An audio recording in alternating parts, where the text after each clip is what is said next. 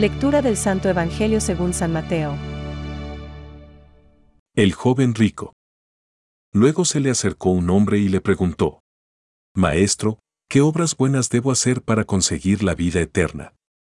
Jesús le dijo, ¿Cómo me preguntas acerca de lo que es bueno? Uno solo es el bueno. Si quieres entrar en la vida eterna, cumple los mandamientos. ¿Cuáles? preguntó el hombre. Jesús le respondió, No matarás, no cometerás adulterio, no robarás, no darás falso testimonio, honrarás a tu padre y a tu madre, y amarás a tu prójimo como a ti mismo. El joven dijo, Todo esto lo he cumplido. ¿Qué me queda por hacer? Si quieres ser perfecto, le dijo Jesús, ve, vende todo lo que tienes y dalo a los pobres. Así tendrás un tesoro en el cielo. Después, ven y sígueme. Al oír estas palabras, el joven se retiró entristecido, porque poseía muchos bienes. Es palabra de Dios. Te alabamos, Señor. Reflexión. ¿Qué he de hacer de bueno para conseguir vida eterna? Hoy la liturgia de la palabra pone ante nuestra consideración el famoso pasaje del joven rico, aquel joven que no supo responder ante la mirada de amor con que Cristo se fijó en él. San Juan Pablo II nos recuerda que en aquel joven podemos reconocer a todo hombre que se acerca a Cristo y le pregunta sobre el sentido de su propia vida. Maestro, ¿qué he de hacer de bueno para conseguir vida eterna? El Papa comenta que el interlocutor de Jesús intuye que hay una conexión entre el bien moral y el pleno cumplimiento del propio destino. También hoy, ¿cuántas personas se hacen esta pregunta?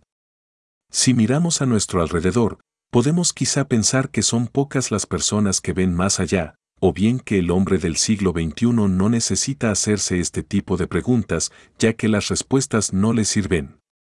Jesús le responde, ¿Por qué me preguntas acerca de lo bueno? Uno solo es el bueno. Más si quieres entrar en la vida, guarda los mandamientos.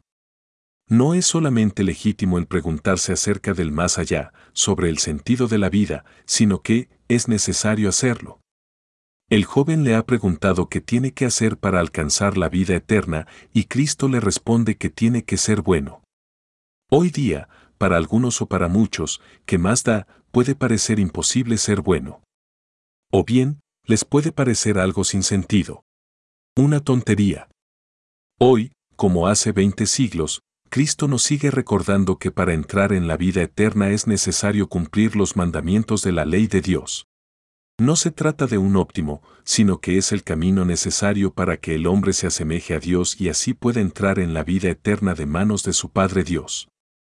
En efecto, Jesús muestra que los mandamientos no deben ser entendidos como un límite mínimo que no hay que sobrepasar, sino como una senda abierta para un camino moral y espiritual de perfección, cuyo impulso interior es el amor.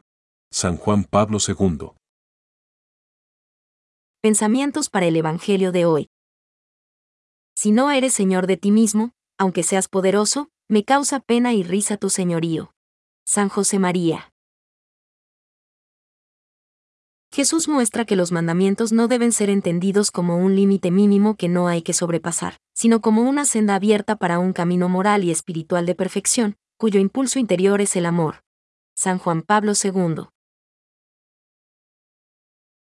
Maestro, ¿qué he de hacer yo de bueno para conseguir la vida eterna?